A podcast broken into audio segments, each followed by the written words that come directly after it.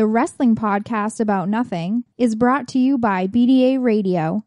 BDA Radio doesn't break news, they break the news with their wild commentary regarding MMA and wrestling.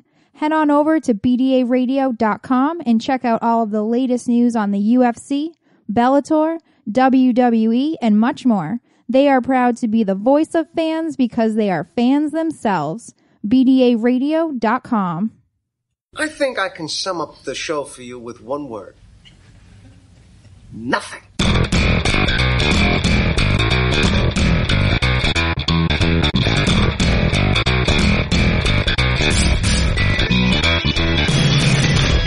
Wrestling fans, there are millions and millions of podcasts out there, but there's nothing like this one. Do you ever just get down on your knees and thank God that you know me and have access to my dementia? This is the Wrestling Podcast about nothing.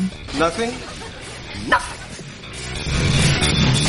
Welcome to the Wrestling Podcast About Nothing, episode 38, presented by BDARadio.com.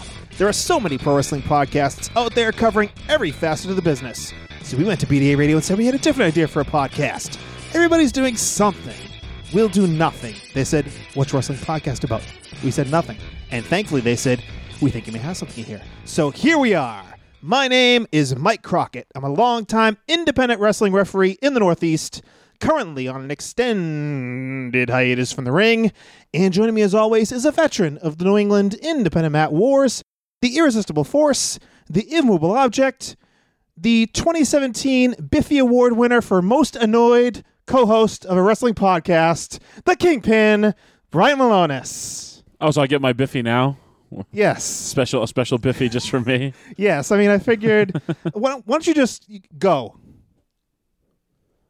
Go, go where? Well, I mean, you know, all the complaints on the show and online about me kind of shutting you out of of uh, last week's podcast, our special edition of the wrestling podcast about nothing. I yeah, you, figured. barely, you barely tell I was even part of part of the show. I figured. Okay, then go for it. The floor is yours, my friend. Well, I've plenty to say over the course of this one. Just uh, you know, now that all your friends aren't on it, so it is strange how you have uh, rivalries with every one of the other podcasts that I I don't invited have on. rivalries. I don't have rivalries. You and Mike Mills have something. You and Eric Tolley have something. Uh, You and Chip and Tony, you like to give them a hard time. Do No, you, I do don't you like to- I- anybody? I, don't like to give them a hard time. I like to give you a hard time for being their biggest fanboy. What's wrong with that? Nothing, I guess. I enjoy them. They enjoy us. It's one big happy podcasting family here.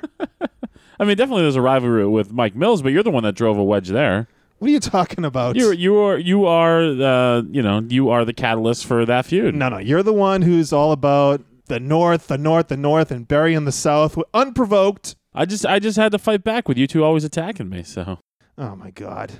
So, how were the holidays, Brian? Last time we recorded was before everything took place. All the big uh, Christmas, Hanukkah, Kwanzaa, New Year's Day. How were the holidays for you? I was sick twice. Sick. Yeah, the, the four years running, Mike, with the uh, the stomach bug. Two years in a row on uh, on New Year's. How about that? So you couldn't uh, drink up.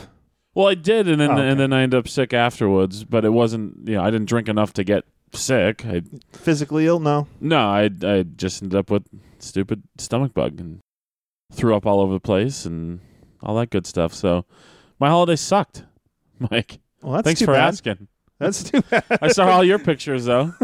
yeah, you know, I went to California, did a little Las Vegas. I saw that. Must must be nice to have that kind of money. Well, I mean, I did have that kind of money until I went on the So you vacation. went to Vegas. yes, And you had- exactly. then you had to hi- hitchhike the whole way back. yes, but I did make Why- it. Speaking of which, why are you shirtless? just I'm more comfortable that way. You know how it is. yeah, you didn't lose it in Vegas. no, no, I didn't lose my shirt. I did not. Uh, okay, well, yeah. As I said, we haven't recorded in a couple weeks, Brian, and a lot of news has come out since uh, since we last spoke. So I figure let's kind of do a lightning round here. Let's send you through the the wrestling news gauntlet, if you will. What do you think? Sure. All right, Kingpin. Story number one The New Day. After we just talked about on the podcast, they are the longest reigning champions and there's no end in sight. I don't know if we said that, but The New Day lost the WWE Tag Team titles to Sheamus and Cesaro. And your thoughts? Well, even the New Day are uh, are not impervious to the WWE's love of odd couple tag teams. Boy, those guys I don't even know how they don't even like each other. How are they how are they gonna function as a team? Cesaro and Sheamus. They hate each other. No, I mean I I guess I didn't I don't understand the you know, in the grand scheme of it, letting them break it and then just immediately taking it off them.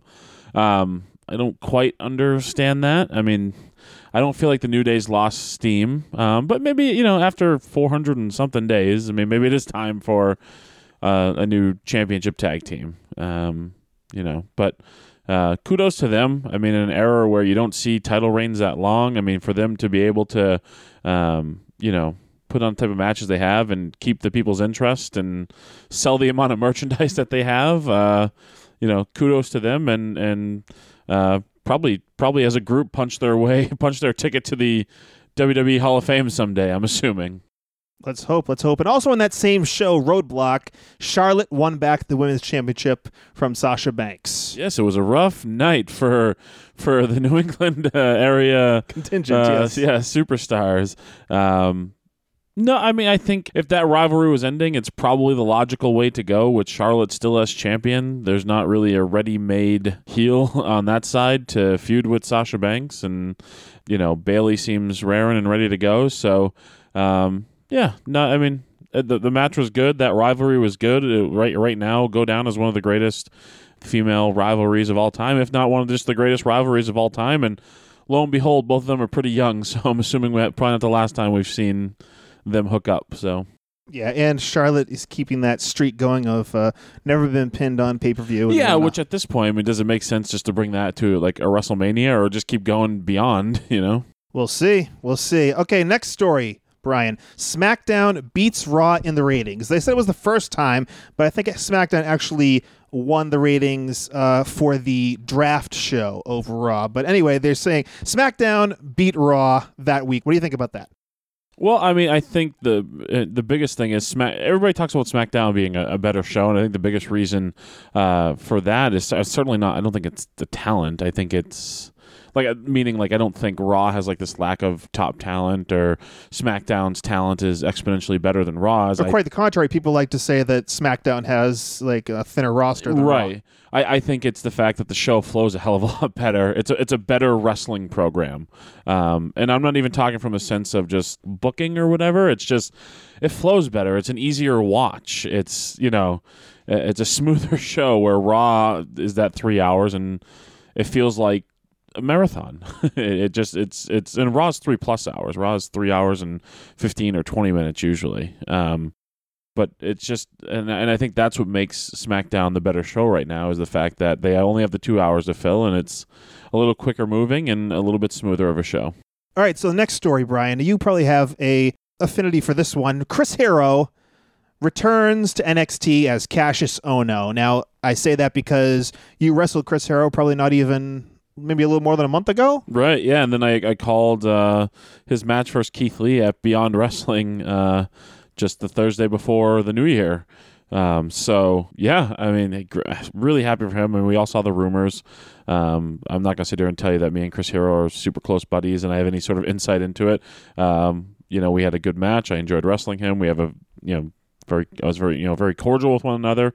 Um, but yeah, I think a great ad for for NXT.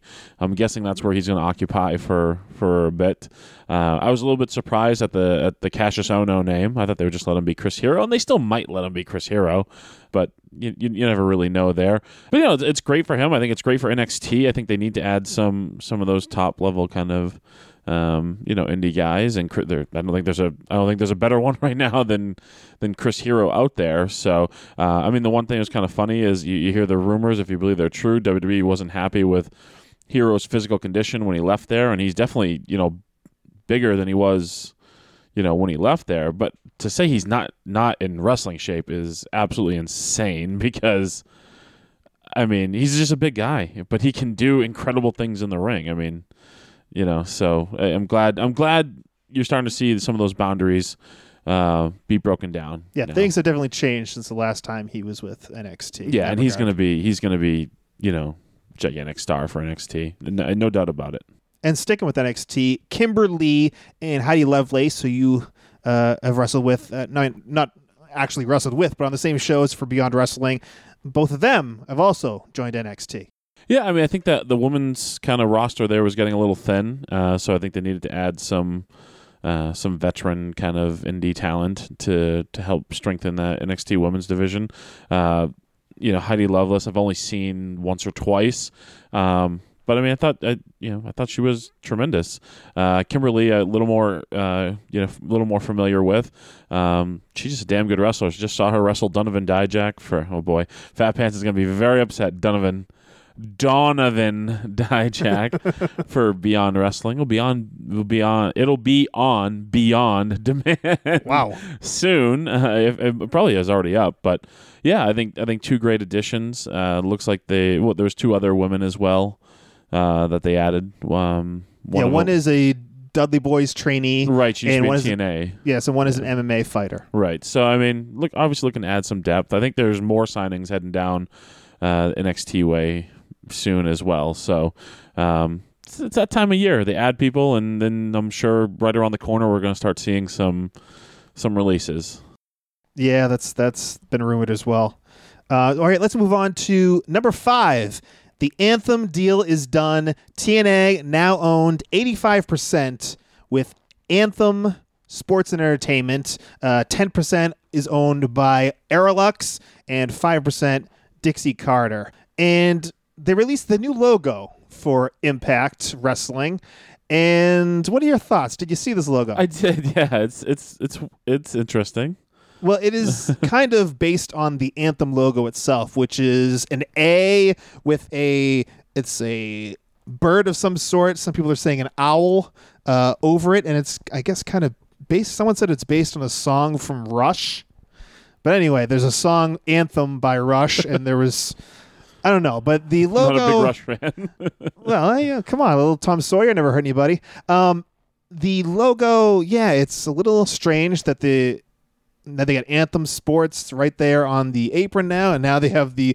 It's basically Anthem Sports Entertainment right there in the Impact logo. Well, maybe they're going to make a transition. I mean, I think I think we've talked about it a little bit. I talked about it uh, on my appearance on the New Age Insiders, you know, last week, and I I think the name of Impact Wrestling TNA seems kind of poisonous right now. Um, you know that they.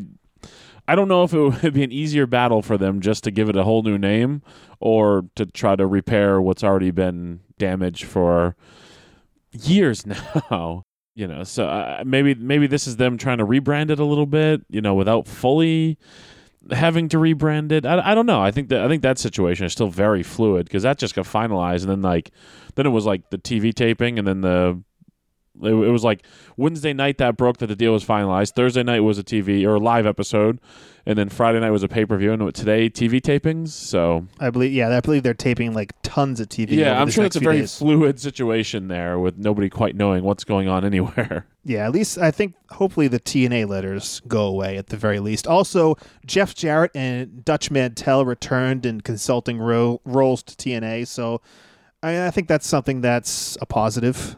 Yeah, I mean wrestling wrestling people, to, you know, running wrestling shows. I Yes. think is I think is a good thing. Um, you know, I, I've never been there. I can't speak firsthand, but if you believe all the rumors and or, or even go a step further and believe the things that Bruce Pritchard had to say on his podcast concerning Dixie Carter, I, I think it's a good thing that she doesn't have any power anymore.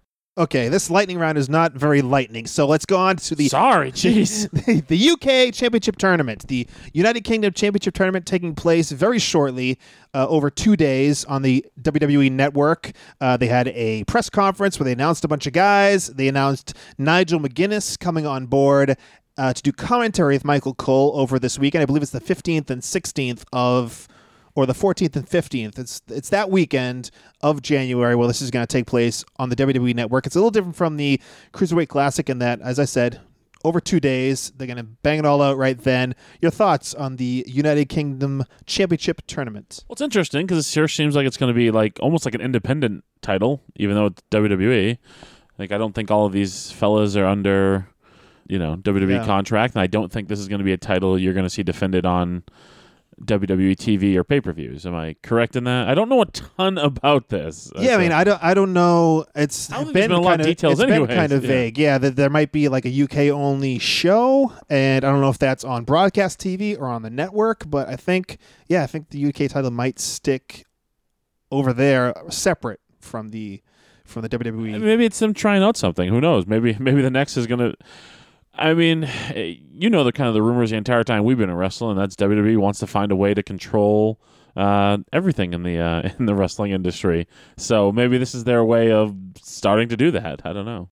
So definitely some rumblings about the fact that uh, the UK they just started World of Sport or they did a special World of Sport uh, looking to bring that brand back in the UK and then the timing is curious that WWE is doing this. But uh, we might, might talk about this next week. I think it'll be in the can by the time we uh, do our debut on the NAI network next More week content to watch. Woo! they have to start that WWE Network too, as Eric Tolley talked about last week. Okay, Shawn Michaels and The Undertaker return to Raw on Monday. Possibly, I mean, will they be in the Rumble? We already know that Brock Lesnar. We all know that Goldberg's going to be in there. Will they be in the Rumble? Is that the announcement that they're going to make? Yes, Michael, I told you. I Yes, you told did. you. This is when my prediction comes true. I have said it. Shawn Michaels is going to be in the Royal Rumble match coming out of retirement. It's going to happen. All right, we'll have to keep an eye on that tomorrow night. Actually, tonight, if you're listening to this on Monday on Raw. Uh, let's move on to Mania 34. WrestleMania 34 confirmed New Orleans, Louisiana. Mike Mills, our friend from Booking the Territory Pro Wrestling Podcast, I'm sure is ecstatic that the North. He's going to invite us south. down, right? I sure Is he- hope so. Right for WrestleMania 34, is he going to invite us down, host us? No, I'm pretty sure that he said he's not going to be going to the show. Oh boy. Yes, he's. Why? Why would he not want to be there for Shinsuke Nakamura main eventing? That's what I was going to say. we got one year. We got a little over a year to get Nakamura to the main event. If you don't know, uh, episode two, I believe, we went to see NXT for the first time, and I declared my big uh, prediction was that Shinsuke Nakamura would be in the main event of WrestleMania 34 based on what I saw in NXT Lowell, Massachusetts, way back when. So. We got a little over a year to get uh, Nakamura down to New Orleans for WrestleMania 34. The big question is, will we be there if, if Nakamura is in the main event, Mike? I, I think I think we got to. be. Yeah, I think we got to, have to. Yeah, exactly. All right, the last piece. Ronda Rousey loses at UFC 207 to Amanda Nunes, and people theorizing that she could be going to. WWE. I don't think she's going to be like a, ever a regular member of like the women's roster. I, I just I don't know. I can't imagine that. But I, I, I think at some point she'll have a couple matches. I really do. Um, Like a Brock Lesnar thing, or even less. I think even less. I think as like in like some sort of mixed tag capacity or something along those lines, like special appearance type, you know, type of situation. I don't I don't envision Ronda Rousey just becoming a professional wrestler. That's just me though. I just don't. I kind of see a one-on-one match with her and Charlotte at some point. Well, it could. I mean, it could happen. I just don't see her being somebody that all of a sudden transitions just being a full time professional Oh, no. wrestler. I think Yeah. she has lots of other ventures and opportunities, and uh, I mean, I don't. And I don't know much about MMA, but the people I've talked to have said to me like she, you know, took advantage of a weak division. Now there's some real competition in the division, and I think what sold Ronda Rousey too was her personality, uh, her looks you know she she looks like a star she sounds like a star she has uh, uh, charisma coming out of the ears you know i mean I, I can't imagine all of her opportunities are going to dry up. I can't imagine Ronda Rousey's going to go like start selling insurance or something. You know, Were you talking to Chad and Paul from AM Oxygen Armbar? Is that who you were talking to? perhaps, yeah, maybe. All right. yeah. the BDA Radio's MMA podcast. Check it out. All right, uh, that is the gauntlet. We've run the gauntlet. yes, you It put only- me through it. Or we, we, we made it through the lightning round, and now uh, you did mention that you were on the New Age Insiders podcast uh, last week, Brian, and you enjoyed yourself. I take it. I did. Yes, I had a great time uh, talking with the fellas. Uh, yeah, we talked a lot of good things. There was a lot of bad jokes, a lot of inappropriate jokes, Yes. not made by me. For once, Come on now. Uh, I did try to make them feel uncomfortable. Yeah, I did see that. Yeah. You're right, and just me speaking, me speaking of trying to make them uncomfortable has made you physically uncomfortable. So that's so that's good. Um, no, it was great. We had a, we had a great time. Um, I had lots of positive feedback um, on the on the interwebs and the Twitter and all that good stuff. So, uh, thanks for having me on, fellas. Uh, I heard they do want to have one Michael Crockett on coming up very soon. Uh oh. Uh, you better hurry up because that that uh, debut date for us on the NAI network is looming, buddy. So, So I'm gonna have to get myself camera ready. I'm gonna have to hit Uh, the gym. You are looking a little rotund right now. Uh, well, it was, uh, it was a good Christmas. it's a nice holiday season. Uh, I thought California was like light eating. I thought you know it was all about like healthy light eating out there. no, I found all the hit- good stuff. You hit the Vegas buffets. a lot of chocolate out there. There's a lot of chocolate.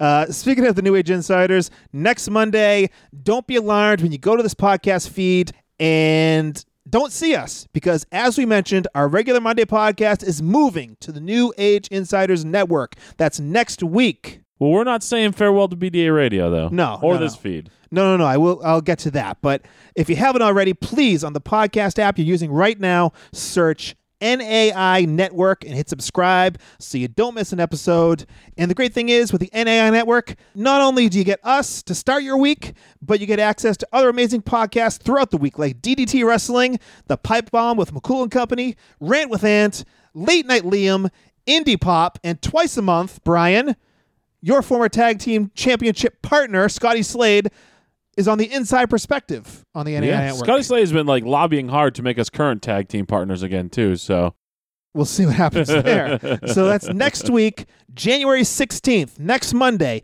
Please plan to join us over at the NAI Network. And as you said, Brian, don't unsubscribe to this feed because our weekly Thursday episodes return right here next week. And it extended format. Yes, expanded, extended. We're calling it the WPAN BDA bonus episode. And as always, we'll be taking your poll suggestions for a weekly topic. Plus, we'll answer your questions. We'll respond to feedback from that Monday's episode. We'll share clips that were cut out of previous shows and a whole lot more. So while the NAI network gains our Monday shows, BDA Radio gets a new unique show of their own right here every week. So make sure you stay subscribed here and you subscribe to the NAI network. Of course, the best way to keep up with all these changes is to follow us on Facebook, facebook.com slash the WPAN, and Twitter at the WPAN. We'll have links to the episodes there, and we thank you in advance for sharing them to make sure everyone knows what's up, and it's very much appreciated. All right, Brian. Now let's start the show.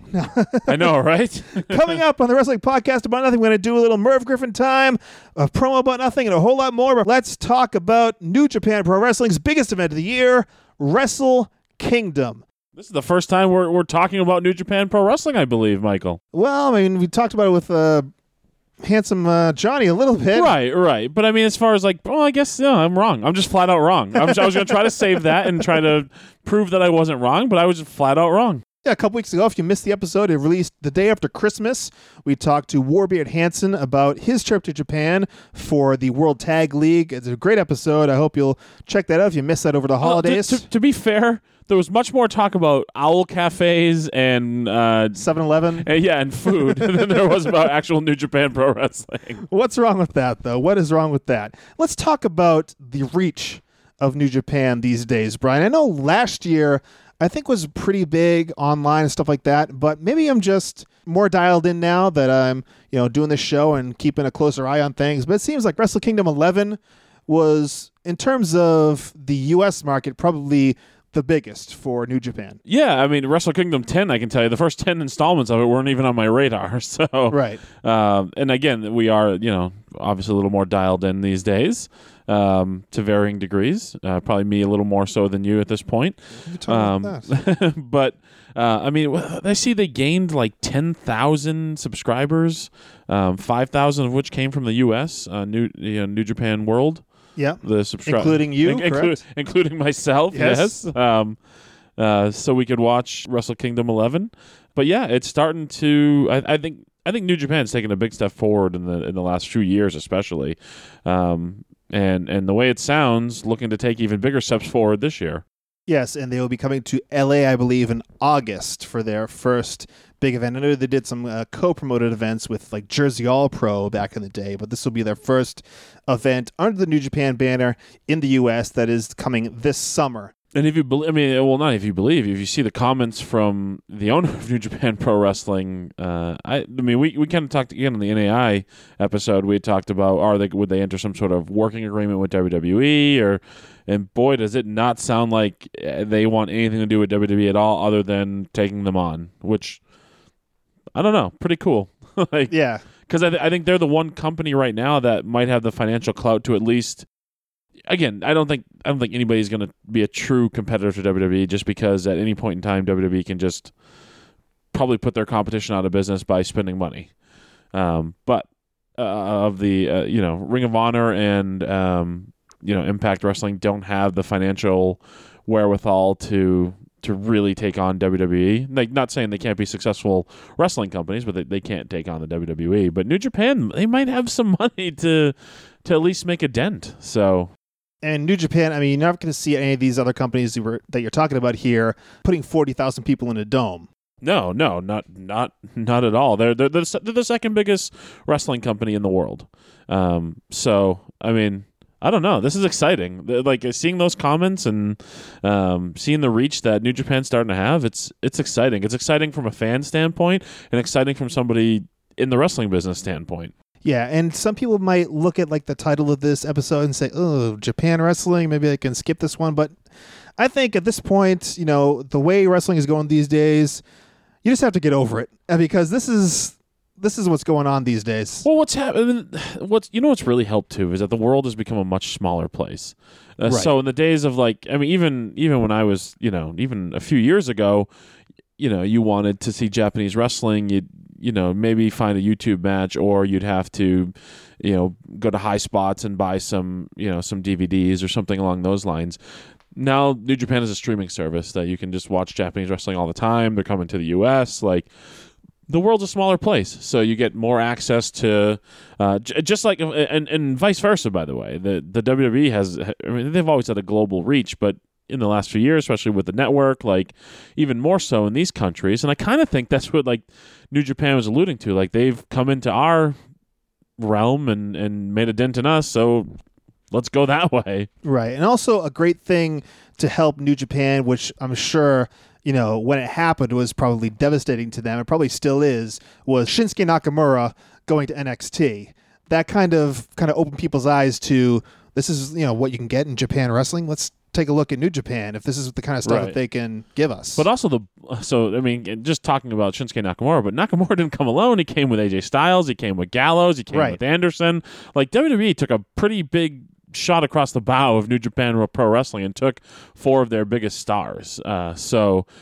Yeah, I don't know. It's exciting, right? I mean, am I am I the only one excited No, here? me too. like, Me like too. this is tremendous. I, I would love like a true rivalry in in pro wrestling. And we sat down and watched Wrestle Kingdom 11, uh, almost five hours, including the pre-show. And there's some great stuff on here. Let's talk about the New Japan Rumble really quickly. That was on the pre-show. You know, basically like a Royal Rumble, and it's basically a place for them to bring back guys that weren't on the show or bring back legends like uh, Nakanishi and Yuji Nagata. And Friend of the show, Who? Flapjack. Flapjack, a friend of the show, was in it. Scott Norton did show up. He made his big return to Japan. Uh, if you want to check out a promo about nothing with uh, Flapjack, I'm not quite sure. It was early on in the uh, wrestling podcast about nothing. There was a, promo about nothing with uh, Scott Norton, his character Flapjack, but he was in there. Uh, Cheeseburger from Ring of Honor, who's kind of has a cult following in Japan thanks to Jushin Liger. Yeah, yeah, it- it's great. It's great to see that for him. That's tremendous. And they were uh, over the top eliminations, and also you could be pinned in this. That Rumble. was so bizarre to me. You were you were like so offended that I was like, "Why is the ref in there? This is so. Is this a Royal Rumble? Like this is so confusing. I don't know why that's so confusing. I don't know. I've never seen a referee in a Royal Rumble before. like Well, th- I've seen like rumbles or battle royals where there's a they take you know two you know what I call well. it? Hot garbage. Oh boy! All right. So there was a lot of lockups too. You should rarely see in a battle royal. It was very unusual. yes. Uh, so you had some guys like uh, Yoshitatsu was in there as well. Uh, the com- Steve Corino and Kevin Kelly just openly mocking guys like Yoshitatsu. yeah, it seemed like they were kind of uh, just getting. You know, uh, Kevin Kelly and Steve Corino handled the American announcing, the uh, English language announcing for the show, and I think they were having a little fun in the pre-show, but they got down to business once the main show began. Uh, Michael Elgin, I should mention, Michael Elgin and Billy Gunn, who we spoke about with uh, with Hanson a couple Yes. weeks ago. They started out the Rumble, and Elgin ended up uh, being the one of the final two with Cheeseburger, and Cheeseburger was eliminated, and spinning power bomb on Cheeseburger, and Elgin wins the New Japan Rumble. Yep, he sure did. I have no other insight on that other than like clearly it's just they do that's something I think to get guys on the show and then you know give the fans a treat by bringing some you know some legends back. Definitely. All right, the main show started with Tiger the Dark, who I believe is ACH, versus Tiger Mask W, who is Kota Ibushi from uh, Cruiserweight Classic fame in the WWE. This match basically uh, was promotion for the Tiger Mask W cartoon in Japan. So these are two characters from that show. Uh, so Could you could you imagine the level of burial of WWE if they did? Uh, I mean, I don't know what's a popular cartoon these days that kids watch. no idea. I don't You know. You know more than me. Pokemon is that? you know, but well, the, the example I used when we were talking would be I used uh, for a reference from my childhood of WWE did He-Man versus Skeletor to open up WrestleMania. Could you imagine the the outrage of of the of Twitter and Well, I know you'd love it. I would, yeah, I think it'd be great. But So this one, Tiger Mask W hit a last ride Tiger Bomb for the win. So Tiger Mask W, Kota Ibushi gets the win in the opener. Dives by each guy, just something to get the crowd up to to begin the night here at Wrestle Kingdom 11. The second match was for the IWGP Junior Heavyweight Tag Team titles. The champs, the Young Bucks, Matt Nick Jackson versus Roppongi Vice, Rocky Romero, and former WWE guy Trent Beretta. The Young Bucks came out with three sets of tag team titles the IWGP tag team titles, the Ring of Honor tag team titles, and actually, I think there was four. There was a fourth one as well, but I I can't PWG. remember. did you already say PWG? Yeah, the I, I do. PWG, ROH. Oh, PWG. Thank you. Yeah, yes. that's what I said. P- Okay, yes. What are you deaf? I thought it was you were saying IWGP and you screwing it all up. But uh, Super Kick Party tag team titles were also uh, in their possession with uh, nice white straps. So they will always be the Super Kick Party tag team champions, I would assume. And the Maybe young, not. well, you never know. The Young Bucks were very tan. I noticed, so that's nice. Sure. Okay, and uh, Observations by Mike Crockett. So uh, very early on, they teased a count out because uh, Roppongi Vice got the better of them early on, the Young Bucks, and the Young Bucks took a powder to the back, and Roppongi Vice followed them. The Bucks super kicked them like almost at the stage, ran all the way back to the ring, and Beretta and Romero got back into the ring at like 19.9. And I was actually getting a little nervous. I was like, I was trying to do the math in my head, like, oh my god, he's at 18. They're still a little bit up the ramp. Like, oh my god. So there was a lot of chatter. We'll talk about this a lot tonight, but there was a lot of uh, chatter, uh, maybe some. Yeah, their their their rings are really mic'd up. yes, Like can- really mic'd up. you can hear basically everything that's going on. Uh, so uh, I guess we could say a lot of super kicks in this match. A lot of super kicks. Love good super kick. Uh, so Beretta did a flip dive to the floor at one point, and the Bucks scattered. And so it's basically he jumped over the top rope, flip, and landed on his back He- on the floor. he ate shit, as they, as shit they is like that, to say. is that the, the wrestling term? I think that's the official term. he ate shit, and I don't think he liked it. Gotta learn to love the taste of it, Mike. So I've been told. So from there, it was Romero versus both the Bucks. Uh, Romero hit a Hurricane Rana on both of them at once, and he ended up taking a double super kick. Uh, so the very end was the Young Bucks go for more bang for your buck. Uh, Beretta returned from his near death and grabbed Nick's leg, who was on the top rope, ready to hit the move. Matt got crucifixed by Romero for the three count. One, two, three, new champs. Roppongi Vice are the new IWGP Junior Tag Team Champions. Yeah, it was a great match. Lots of action. Uh, uh, well, exactly what you'd expect uh, out of the Young Bucks. Um, I, I, I got to be honest. I haven't seen a ton of Trent Beretta outside of his brief work in in WWE. Um, you know, I'm, I'm not uh, super familiar with Romero either. Um, but I thought it was a great match. Okay, from there, let's go on to the Never Open Weight Six Man Tag Team Championship Gauntlet match. I got, Got that all out, out. huh? Yes, I did. Thank you very much. Uh, you asked me what the Never what what what's Never Open Weight, and it is an acronym.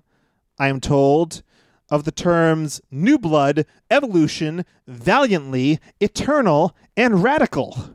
All right. Just let you know that I like it. the Bullet Club uh, of Let's, let's stop for a second here.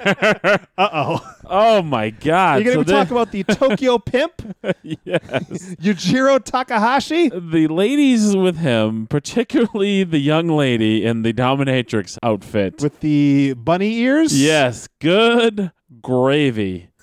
worth the worth the 999 yen a month alone, my friend. Wow. Holy smokes. You saying she's six stars? Uh, yes, I, I, I, I, we know what we should check in on our friend Todd Sinclair, who was there live in attendance. He's fanning himself I- I- he might have passed out if she walked by him in the back. oh, brother. So he was joined, uh, the Tokyo Pimp was joined by Hangman Page and Bad Luck Fale to form the Bullet Club team. And the Chaos team, who was the second team in the gauntlet, was Yoshihashi, Will Ospreay, and Jado, or Jado, I should say. Um, so Ospreay hit a flying space tiger drop at one point. That is the handstand into a backflip over the ropes His to the floor. athleticism is just ridiculous. Yeah, we witnessed that uh, with the much talked about match with Ospreay and Ricochet uh, earlier in 2016. He missed two moonsaults in succession, one off the rope and landed on his feet. Then he did one on the ring itself and landed on his feet again. Then he hit a standing uh, SSP and then hit a second rope twisting moonsault. This was all in the span of about five seconds. So, uh, and that led to a kick out. But uh, and then the Hangman Page hit a lariat kick out, and then there was the Pimp Juice DDT by Takahashi to get the win. And then the, and those young ladies were quite excited. Oh yes, over the Chaos team. So the Bullet Club team moves on. Okay, and then it was the Bullet Club versus. Let me go. Let me let me see here, Brian. The Bullet Club versus Los Ingobernables de Japón. Yes, that is Evil, Bushi, and Sanada. Not your best work, Mike. Not your best work. Los Ingobernables de Japón. Very very Americanized the way you're saying that, Michael. Oh my God! So Are from you, there, are you fearful? Are you fearful of a man walks into an armbar using uh, using audio again? Of you with some rolling R's? okay, so Sanada shoved a Bullet Club guy into the ref, and there was a ref bump at this point. A chair shot by Sanada. Do you want to describe this chair shot? It was oh my god! So they open up the chair, put the back of the chair over over the head, and then Evil swung the chair like a baseball bat, hitting the chair that's on that was on his head, and it sent it flying, and it hit like a cameraman or something, and just disgusting looking and one one of the one of the seventeen hundred things that I saw on this pay per view where I'd be like, oh, there's no way. Oh, there's no way. and something you will not see in WWE, and uh, not recommended for anyone out there. Uh, Yeah, not recommended stuff. for anybody. No. So right after that chair shot, uh, Sanada submitted Takahashi with an armbar, and so that was Los Ingobernables moved on, and it was Los Ingobernables versus the current never open weight champions. That is Kojima. Ricochet and David Finlay. That was the final match of the gauntlet. Uh, Ricochet got a chance to showcase a lot of his stuff. Uh, Kojima did uh, many, many, many, many chops in the corner. Uh, Ricochet and Finlay were going for a finish, but it was thwarted. Evil then distracted the ref, and Bushi hit the mist. Uh, Did he hit the mist, or he missed? He, he, he sprayed the mist, and then there was a powerbomb and a kick out. But then the STO from Evil got the three count from there. Los Ingobernables de Japón, the new never open weight six man tag team champions. They ran the gauntlet. They are the champions. And that is that, Brian. Let's move on to Juice Robinson versus the American Nightmare, Cody. Of course, Cody Rhodes. American Nightmare, my ass. Why? You don't remember Juice Robinson saying that during the match? Oh yes, I think I wrote that down here. Oh, uh, of course, Juice Robinson is the former C.J. Parker. No, I don't mean Pamela Anderson from Baywatch. I mean C.J. Parker, the one who uh, destroyed Kevin Owens' face in his debut in NXT. If you remember that. Yes. uh, so he is in Japan and doing very well for himself. And we talked about this, you and me, Brian, and it's been mentioned that in the span of 365 days, Cody Rhodes worked WrestleMania, Bound for Glory, Final Battle, and Wrestle Kingdom, the biggest shows in the biggest four companies in the world, I guess I would say. Pretty incredible. I think he's doing okay for himself out there. Doing pretty, pretty, pretty, pretty. It's it's funny because you don't you don't see it a ton. I mean, a guy like Juice Robinson, I get he was a product of WWE. Trent Beretta, the same thing, but I don't think quite to the level that that Cody Rhodes was.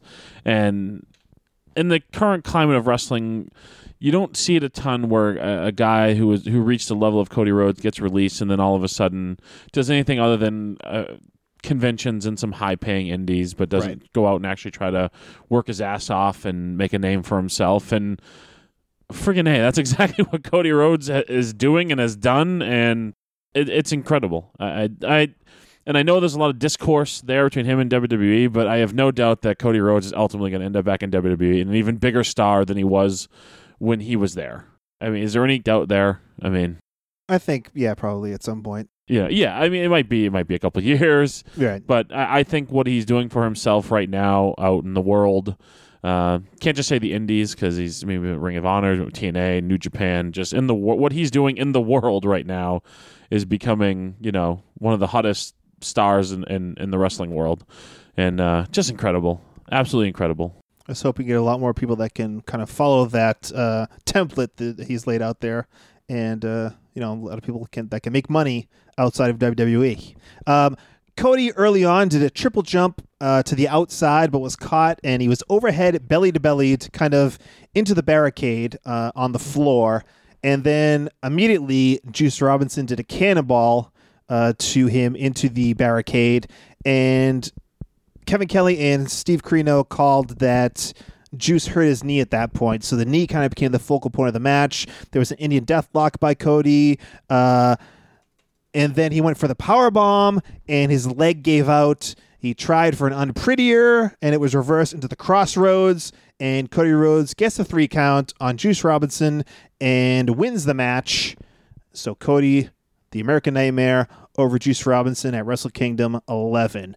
Okay, from there it was the Ring of Honor World Heavyweight Championship. Kyle O'Reilly versus Adam Cole. Kyle O'Reilly, of course, the Who's champion the, going who's the in. official, Mike? the Who's official was a man who we've had recently on this podcast. friend of the program. He is a good friend and a listener, and we appreciate it. He's Todd Sinclair.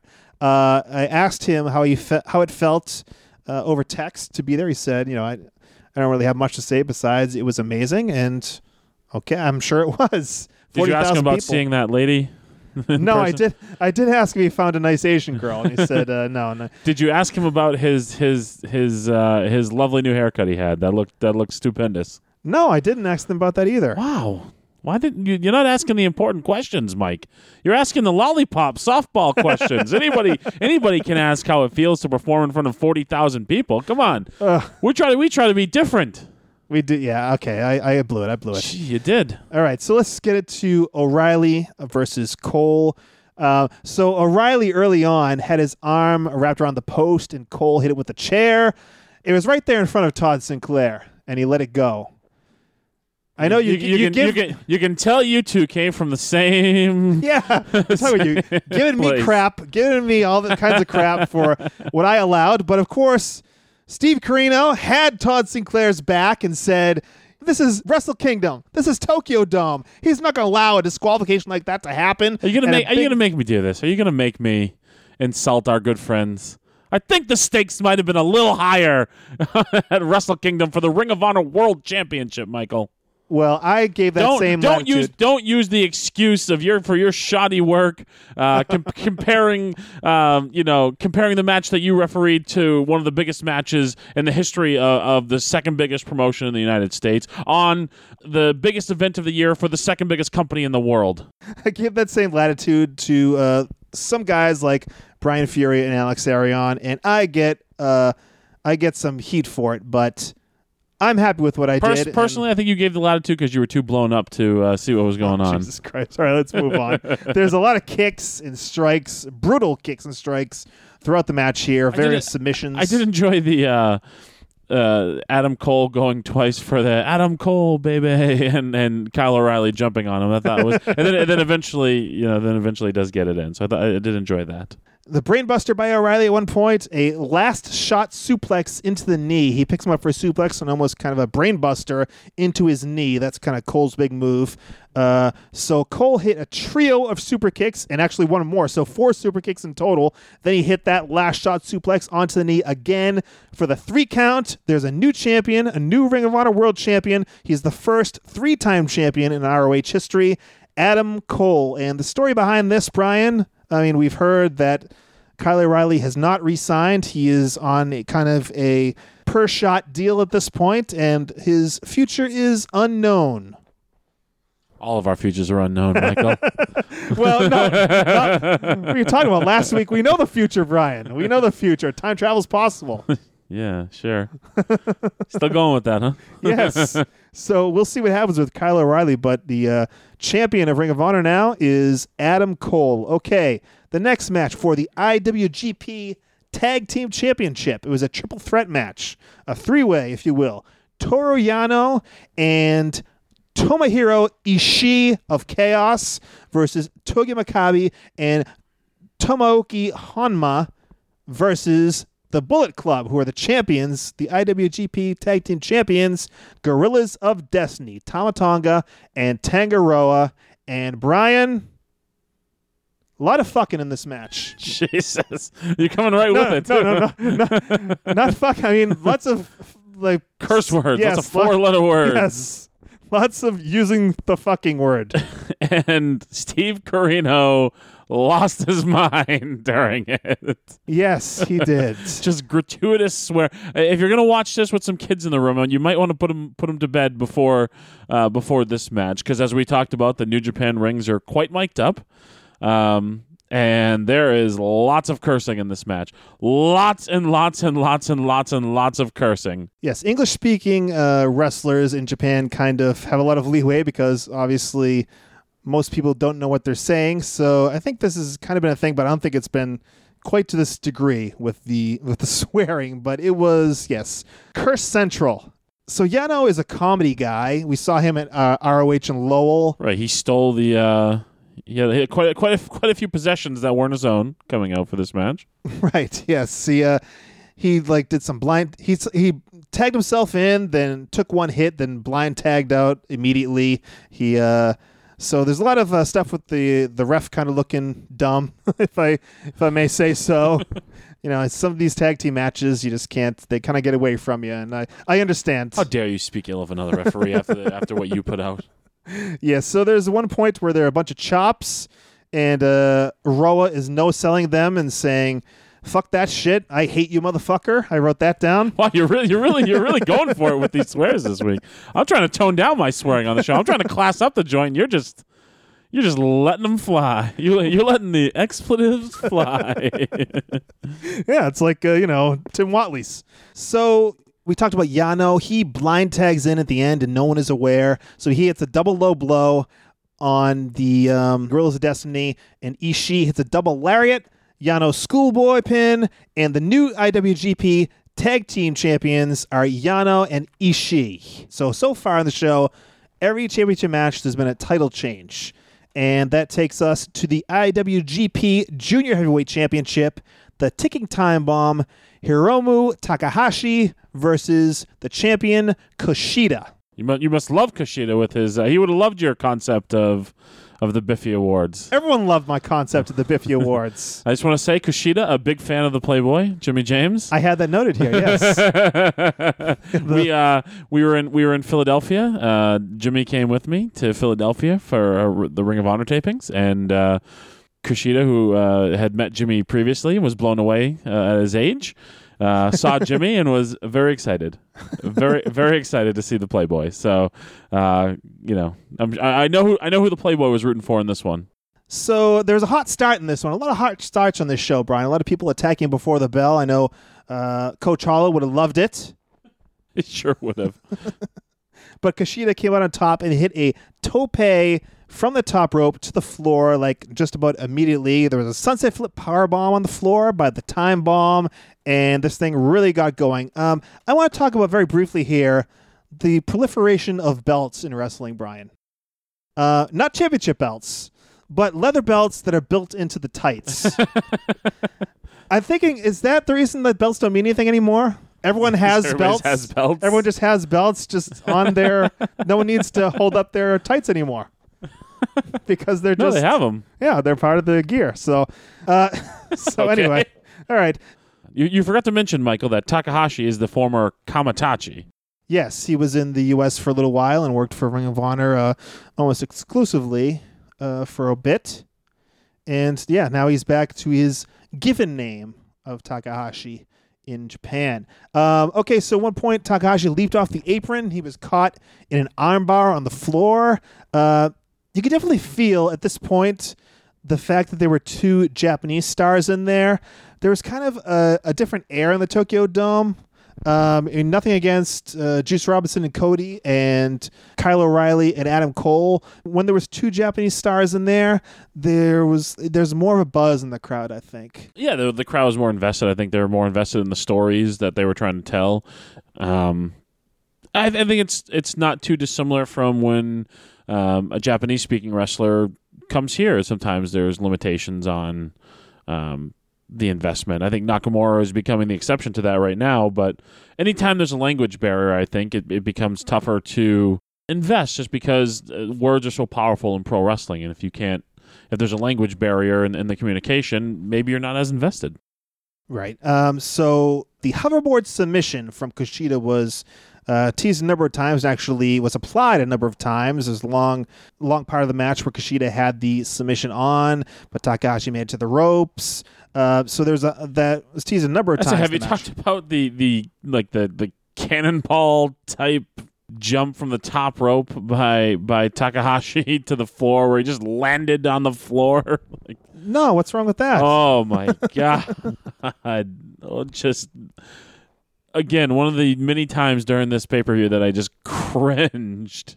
Uh, okay, the finish of this match was he was he locked on the hoverboard. Kushida did on the top rope, but Takahashi reversed it into a kind of twisting waist lock power bomb. Do you remember this? Off the top, it's hard to describe, but the that twisty around the waist, Yeah, where he like landed all his weight like on his eh, top of his shoulders, Yeah. and, and neck. Just- yes.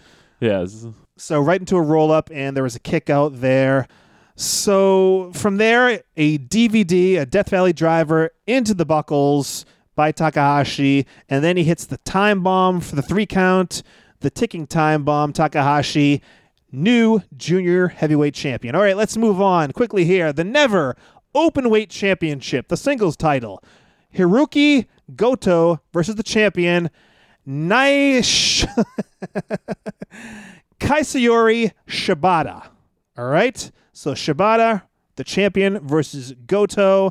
There's a lot of devastating suplexes and kicks that were no sold back and forth. At one point, uh, Shibata takes a kick from the mat and he falls back, and then he sits back up, kind of like a modified Undertaker kind of thing. It was pretty pretty cool, and uh, you know they really got the people. Ah! There was really that, that that that spot towards the end where they were just destroying each other's faces with various shots and headbutts, where the crowd just really came up, and, and I thought it was aw- an awesome moment. just these these shoot headbutts were very uncomfortable to look at.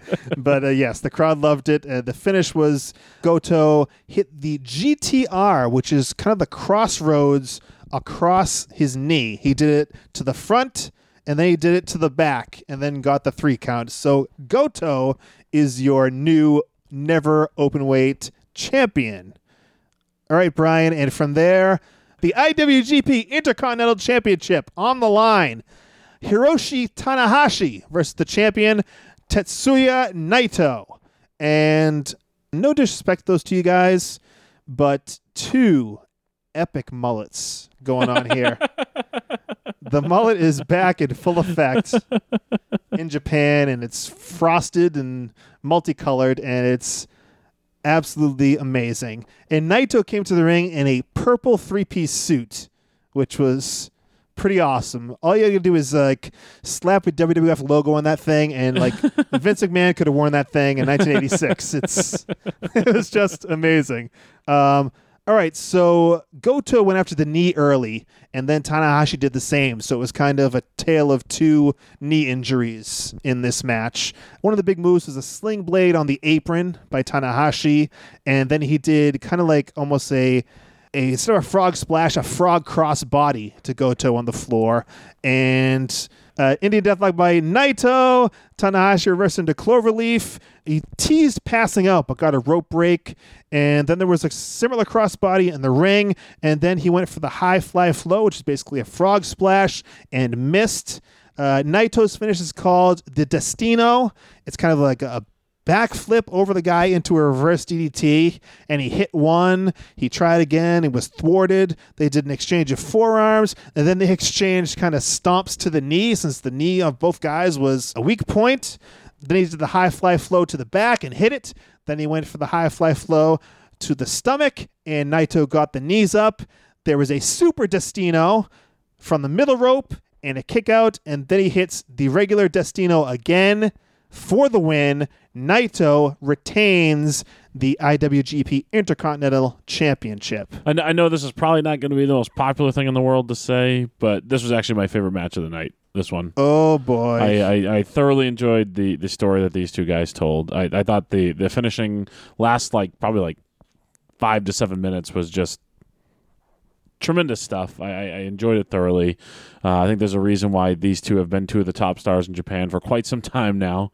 Um, I my favorite, hon- honest to God, my favorite my favorite match of the night uh, was this match. Brian the Contrarian Malonis. I'm not even trying to be contrarian. Just I enjoyed this match. I thought it was it was my favorite match of the night. It was a very good match. Like the last. I, I mean, is there something wrong with saying that? This was a fantastic match. well, we'll we'll ask the fans out there. We'll ask the listeners if there's something wrong with that when we get to our main Ah, event, boy. which is for the IWGP Heavyweight Championship. The Cleaner, Kenny Omega, representing the Bullet Club. He had the Young Bucks with him at ringside versus the champion, the Rainmaker, Kazuchika Okada, with Gedo assisting him at ringside. All right, we started out with a Terminator movie remake featuring Kenny Omega.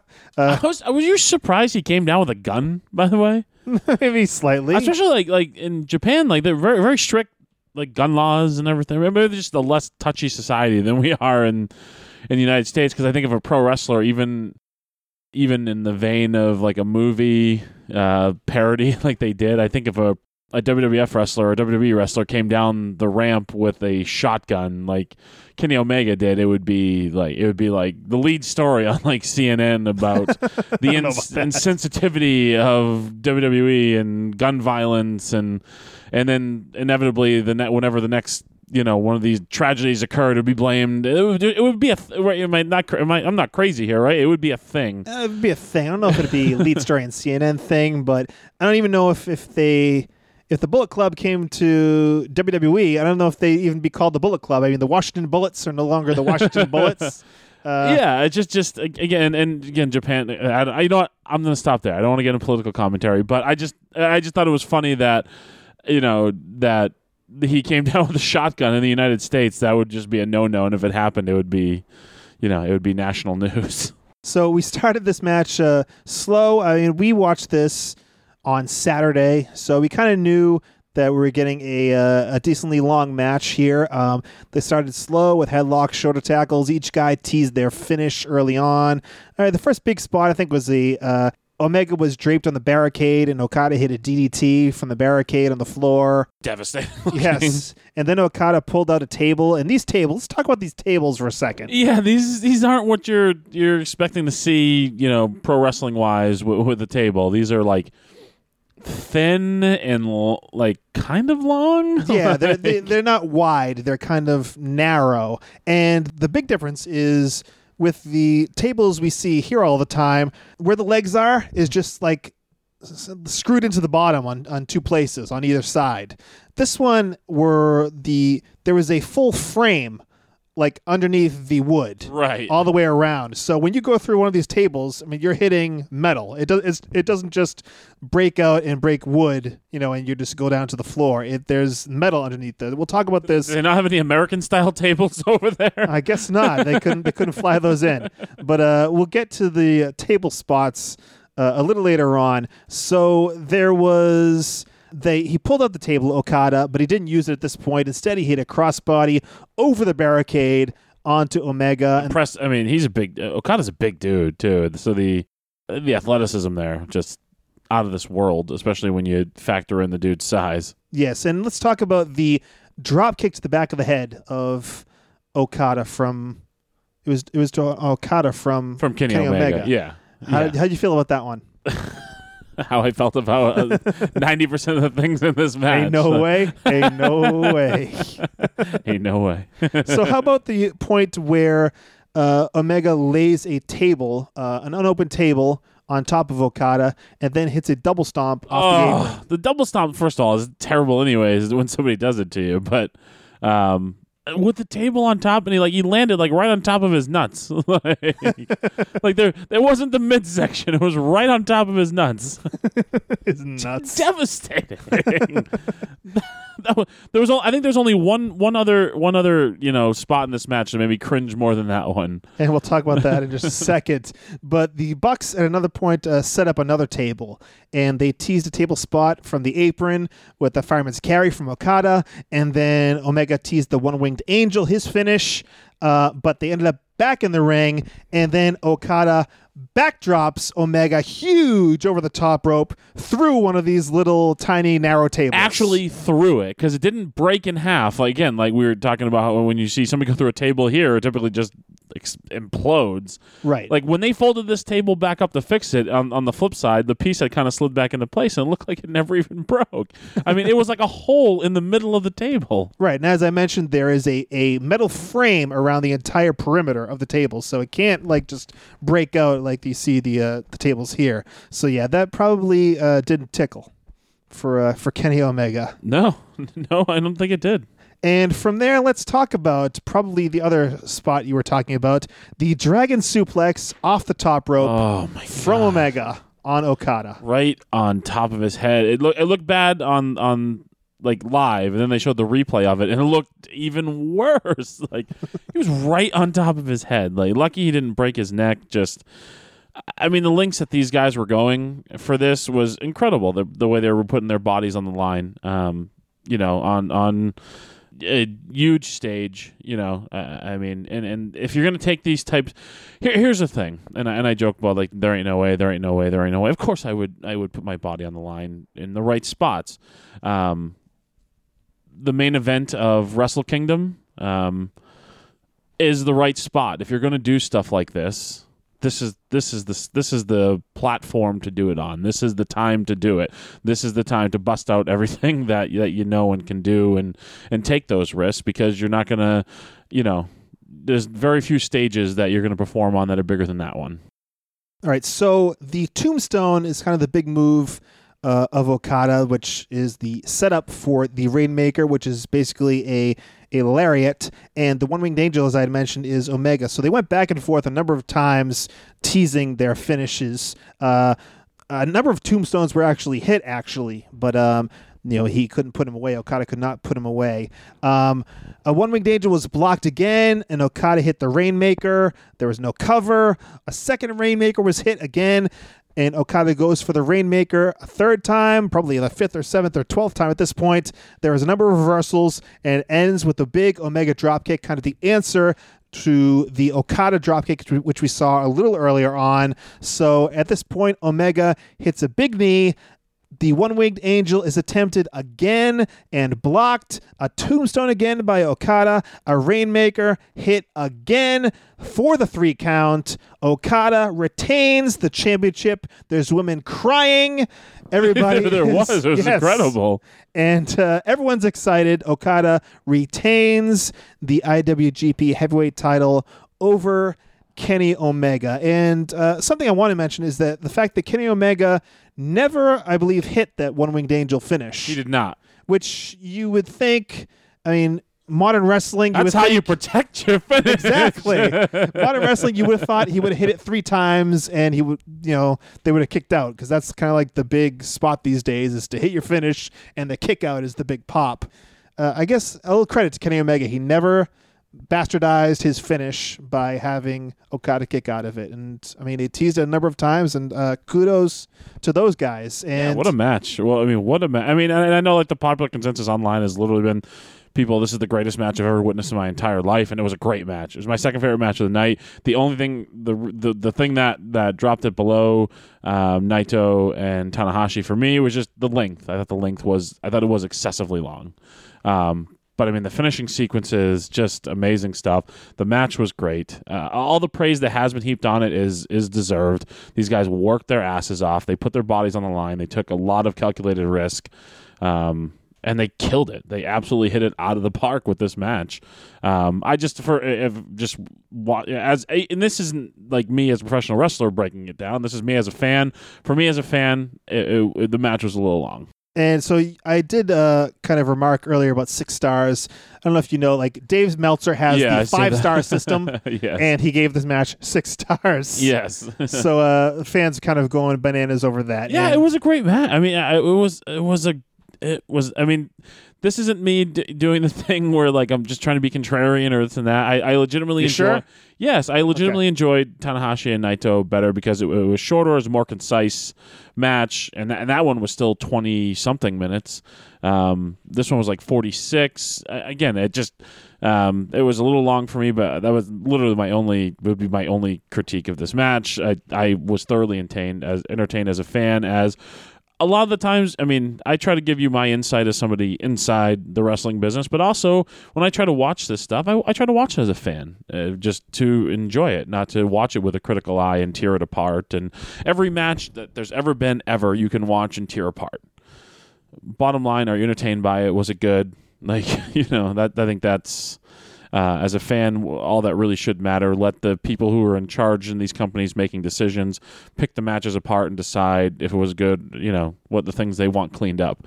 Uh, from a fan standpoint, friggin' outstanding. I would have given these guys a standing ovation live and in person. What's your star rating? I, I don't do star ratings, Mike. How many snowflakes, as Tarzan Taylor would say? How many snowflakes do you give this thing? Uh, All right. Uh, Jesus. All right. So the postscript on this whole thing is the fact that Kenny Omega went on Twitter a couple days later and said, "quote I will be stepping away from Japan to reassess my future." Yeah, this is just after he just said he's, he wants to be a legend in Japan. Yeah, he th- and, he- and he's talked about how WWE is just signing guys just to sign them. He said, "I'll be stepping away from Japan to reassess my future. The path of my journey may change, but my goals will not." So, what do you take from that, Brian? I I don't know. I mean, this could be a troll job. Um, you know, this could be a troll job. I mean, he probably was set to take a break from Japan anyways right now, right? I mean, I would. I don't know. I don't know what their upcoming schedule looks like, but I don't I don't think he lives there, you know, year round. I don't I don't think. Um, so um, it could be a troll job. It could be he could be going to WWE. He could. I mean, I'm I'm guessing if he's if he's um if he's not if he's not staying in New Japan, he's going to WWE. I can't imagine it would you know come stateside to to not work WWE. Um, uh, the other thing to keep in mind too for just maybe he doesn't want to spend that much time in Japan anymore. You know, um, you know, he, he's actually not American; he's Canadian. Maybe he wants to spend more time closer to home. I, I, I don't know, but um, I mean, if that was his final New Japan performance, that's a freaking way to go out. Yeah, definitely. This, And enti- this entire event was, I mean, was outstanding. I mean, outstanding, great it was, stuff. It was something else and something worth going out of your way. yeah, it's worth going out of your way to check out. Uh, as Brian said, nine ninety nine yen, which is like eight dollars. It's like eight dollars and seventy four cents or something like that a month. to subscribe for a monthly fee for njpwworld.com. That's how we did it. That's how you should do it too. No stealing it. No looking for your Yeah, don't be don't ways. be a freaking cheapskate. Just pay. It's eight eight dollars and seventy four cents. Especially if you're somebody in in pro wrestling. You know, you know. Would you like if somebody were pirating your stuff and not supporting you? right. Like support. It's not. I mean, it's not a lot of money. It's eight dollars. I mean, I, I- you know that's not a fair statement to make. Eight seventy four could be a lot for some people, but it's eight seventy four a month. It- it- and and and this one, you know, pay per view alone was was worth probably at least half the year subscription to it. it I mean, it, again, the whole pay per view was long, but it was good. It was a, it was damn good. You know, just as a wrestling fan, just good to sit back and and and just watch and enjoy. And uh, I don't know, great stuff. I don't have a lot of critiques other than like I said, I thought the main event was a little long. I thought the show itself in its entirety was kind of long. Five and a half hours is is a long day at the office, but. uh uh, great stuff. Good stuff. I'm, I'm glad we watched it. I'm glad we decided to do this uh, as opposed to just talking about WWE or, or something. And I, I'm, I'm glad we watched this. I'm glad we get to talk about this. And I hope the fans have enjoyed us talking about it and breaking it down because um, I, it's something, New Japan, something I'd like to talk about more going forward yeah, let us know, folks. Let us know what you think at the WPAN on Twitter, uh, Facebook.com slash the WPAN. Uh, what do you think about New Japan? What do you think about Wrestle Kingdom 11? What do you think about uh, New Japan making a home here in the United States, coming to LA this summer? Let us know your thoughts. Twitter at the WPAN, Facebook.com slash the WPAN. All right, Brian, let's do some Merv Griffin time, named for your Let's favorite keep episode. it concise. your favorite episode of our favorite show, Seinfeld. This is our chance to sit down with the listeners and talk. We talk to you, and most importantly, you talk to us. We want to hear from you. Get those voicemails in, folks. We will play them on the podcast. We have a voicemail here from Randall. Let's take a quick listen to what he has to say. Hey, it's Randall Keogh again. Hey, Crockett. I love when you came out on Friday and you're getting booed. It's almost like you never left. Uh, by the way, man, great match. I was giving you shit on Twitter, but awesome match. You did a great job, and I really missed seeing you in the, seeing you refereeing in the match. But have a good one. Uh, bye. Okay, so uh, oh, he knows how to get on the WPAN, huh? Buttering up to you. yes, that uh, actually was from a couple weeks ago, uh, right after we recorded our last episodes. But uh, thank you very much, uh, Randall Keogh, for that sentiment. And we want to hear from you guys. Call 401 584 9726. That's 401 584 WPAN. Or you can go to facebook.com slash the WPAN on your phone and click that blue call now button. It will take you right to the voicemail. You can leave your voicemail. Of course, we will play it on the show.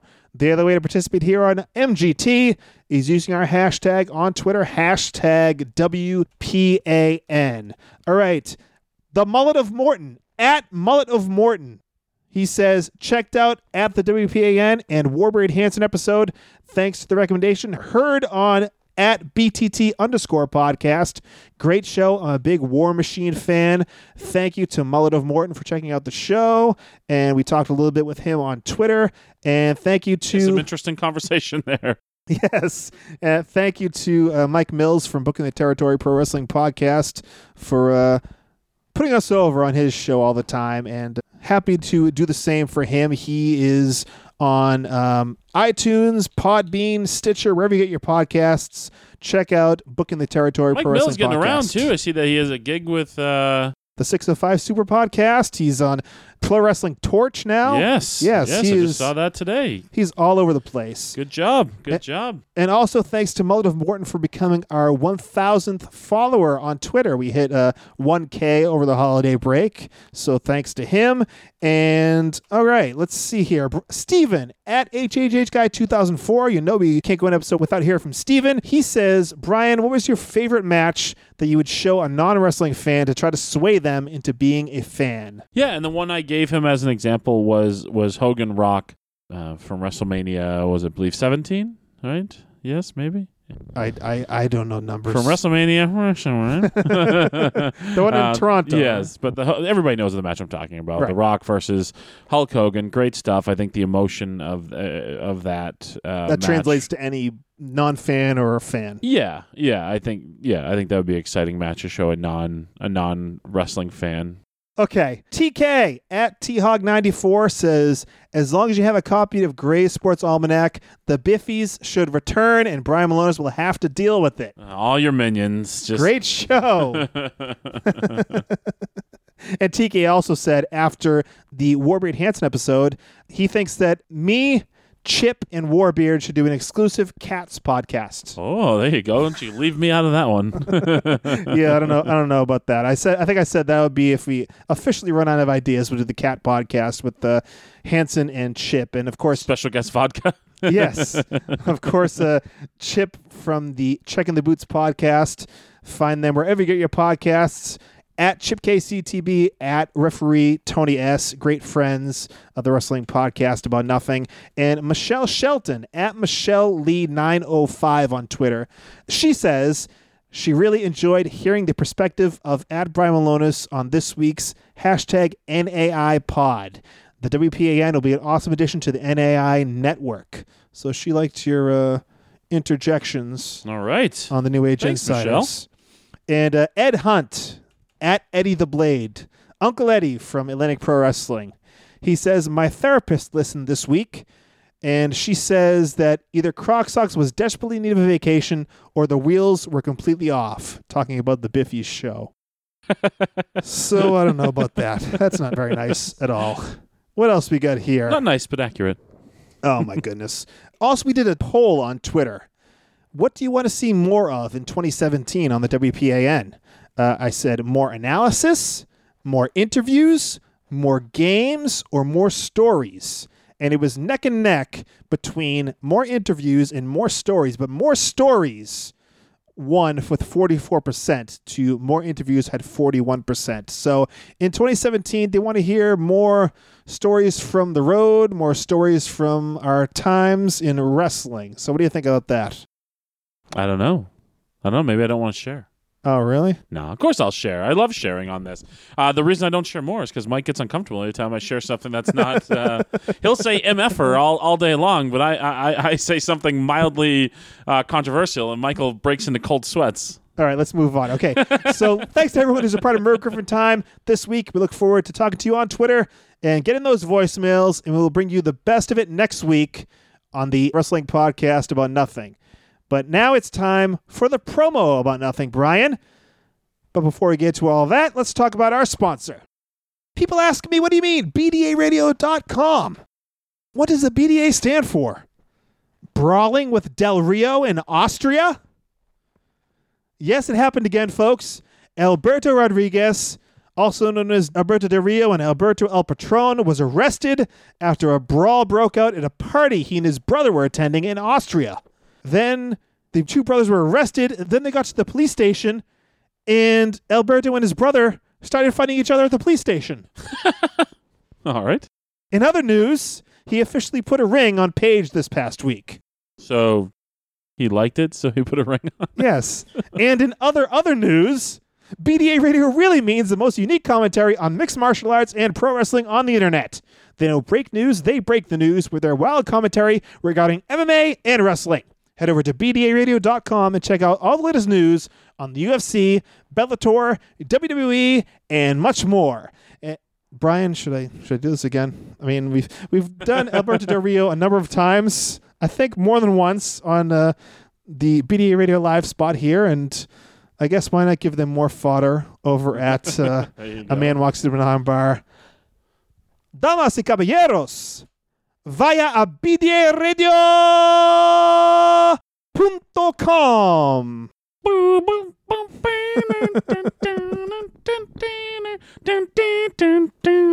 Vastly underrated. One of my favorite uh, entrance themes was Alberto Del Rio's. Do you like the original version or the new souped up version they Oh, the used later original. on? Okay. the original, not the, not like the disco version. yeah, no. Uh, okay, let's get to that promo about nothing.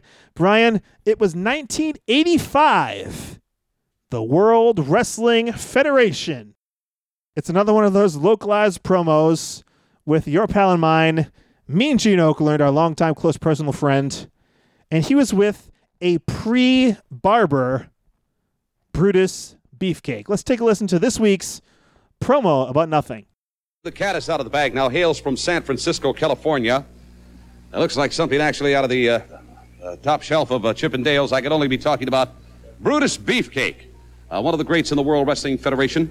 And there's been a lot of things happening. Of course, you put Big Hillbilly Jim on the shelf in San Diego, California. But now, all of a sudden, out of left field comes Hillbilly Jim's Uncle Elmer. I'm very curious how you perceive this gentleman. Well, I wonder if you really know what's going on here. I think it's Hulk Hogan in the background somewhere, just knowing that I am the number one contender. So he gets this big, fat, gigantic hillbilly. Like a house. From the guy's bigger than a truck. He could accidentally fall on me, maybe hurt me or something. And you know, Hogan, I bet you're behind this. And I know you are, Hillbilly Jim, for sure. So I'm just glad to see you back so I can break your other leg. You, you- you know, uh, down where the likes of Uncle Elmer hails from, he's kin, of course, to Hillbilly Jim. They're all kin down there. Everybody knows that. They, they, they only have they only have two kind, and that's big old good'uns and good old biggins. And it seems that uh, Uncle Elmer is a little bit of both. Man, it's entering into the ranks of the professionals. And he's going to pay. I thank you very much. Those the comments of Brutus Beefcake. We're right back. You must have loved that promo. Why? So many heel laughs. Big old goodins and good old biggins. Like Brutus Beefcake had no answer for this whatsoever. Just completely threw him off track. How about him trying to shoot his own angle with Hulk Hogan? yes, exactly. There's always he's always trying to get uh angling his way into a match with Hogan, and actually did have some matches with Hogan at this time. But uh, his big angle was with Hillbilly Jim. D- Gene is great, but is is he too much? Was he cutting off this guy's momentum and just completely? He basically derailed this interview with the good old Biggins and big old Goodens thing. I think he was it was going downhill anyway, So I, I definitely think he interjects himself when he feels necessary. I don't think he he doesn't do this type of stuff with like a Savage or a Hogan or a right, Piper. Or, uh, I mean, it was uh, Beefcake already looked uncomfortable. Yes. at this point. Yeah, man, I don't know, but I, that's the first thing I picked up on was the oh he's trying to shoot his own angle with Hulk Hogan, trying to get himself to the top of the card to make that Hogan money. Well, uh, Uncle Elmer, uh, they talk about uh, Gene Okerlund says he's bigger than a house, and then Beefcake says he's bigger than a truck, which isn't exactly topping. like a house is kind of big, and then the truck's not as big, but I don't know. Anyway, I did have this Brutus Beefcake uh, LJN action figure though with that with that outfit he had on the you know the wrist sleeves or whatever, and yeah, I think I did too. Yeah. yeah, that was a good one. That was a good that was a good one. So uh, he claims to have broken Hillbilly Jim's leg. I did a little research on this. Yes, research in the wrestling podcast about nothing.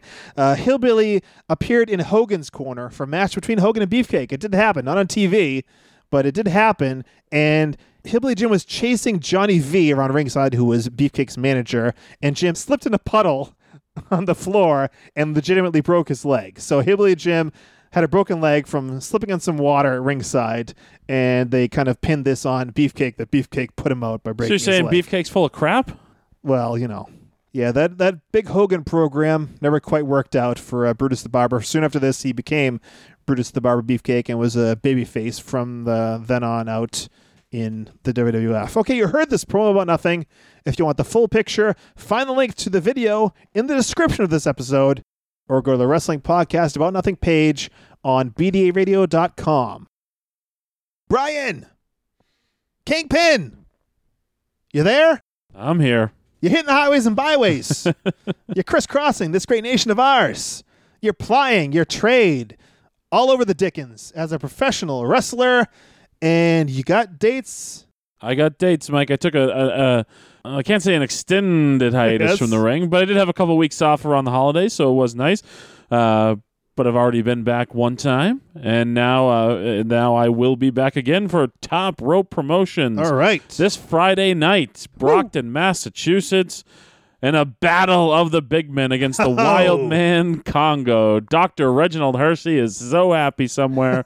Again, this is in Brockton, uh, 7.30 bell time at the Brockton VFW Post, 1046. Uh, find uh, Top Rope Promotions on Facebook and Twitter, brownpapertickets.com. Please come out and support this great show, uh, not just because I'm on it, but because, you know, it's a great local wrestling promotion that's been around for forever. yes. Um, Many, many years. and then later on this month, buddy, uh, I got a I got a big, big, big weekend at the end of the month. Friday night, January the 27th, Limitless Wrestling in Westbrook, Maine. Cody Rhodes is on this this big event. He'll be taking on uh, JT Dunn. Uh, our good friend Warbeard Hanson is is on this event. Uh, another friend of the program, Max Smash Master, is on this event, and of course, yours truly is also on this event. So make the trip on up to Westbrook, Maine.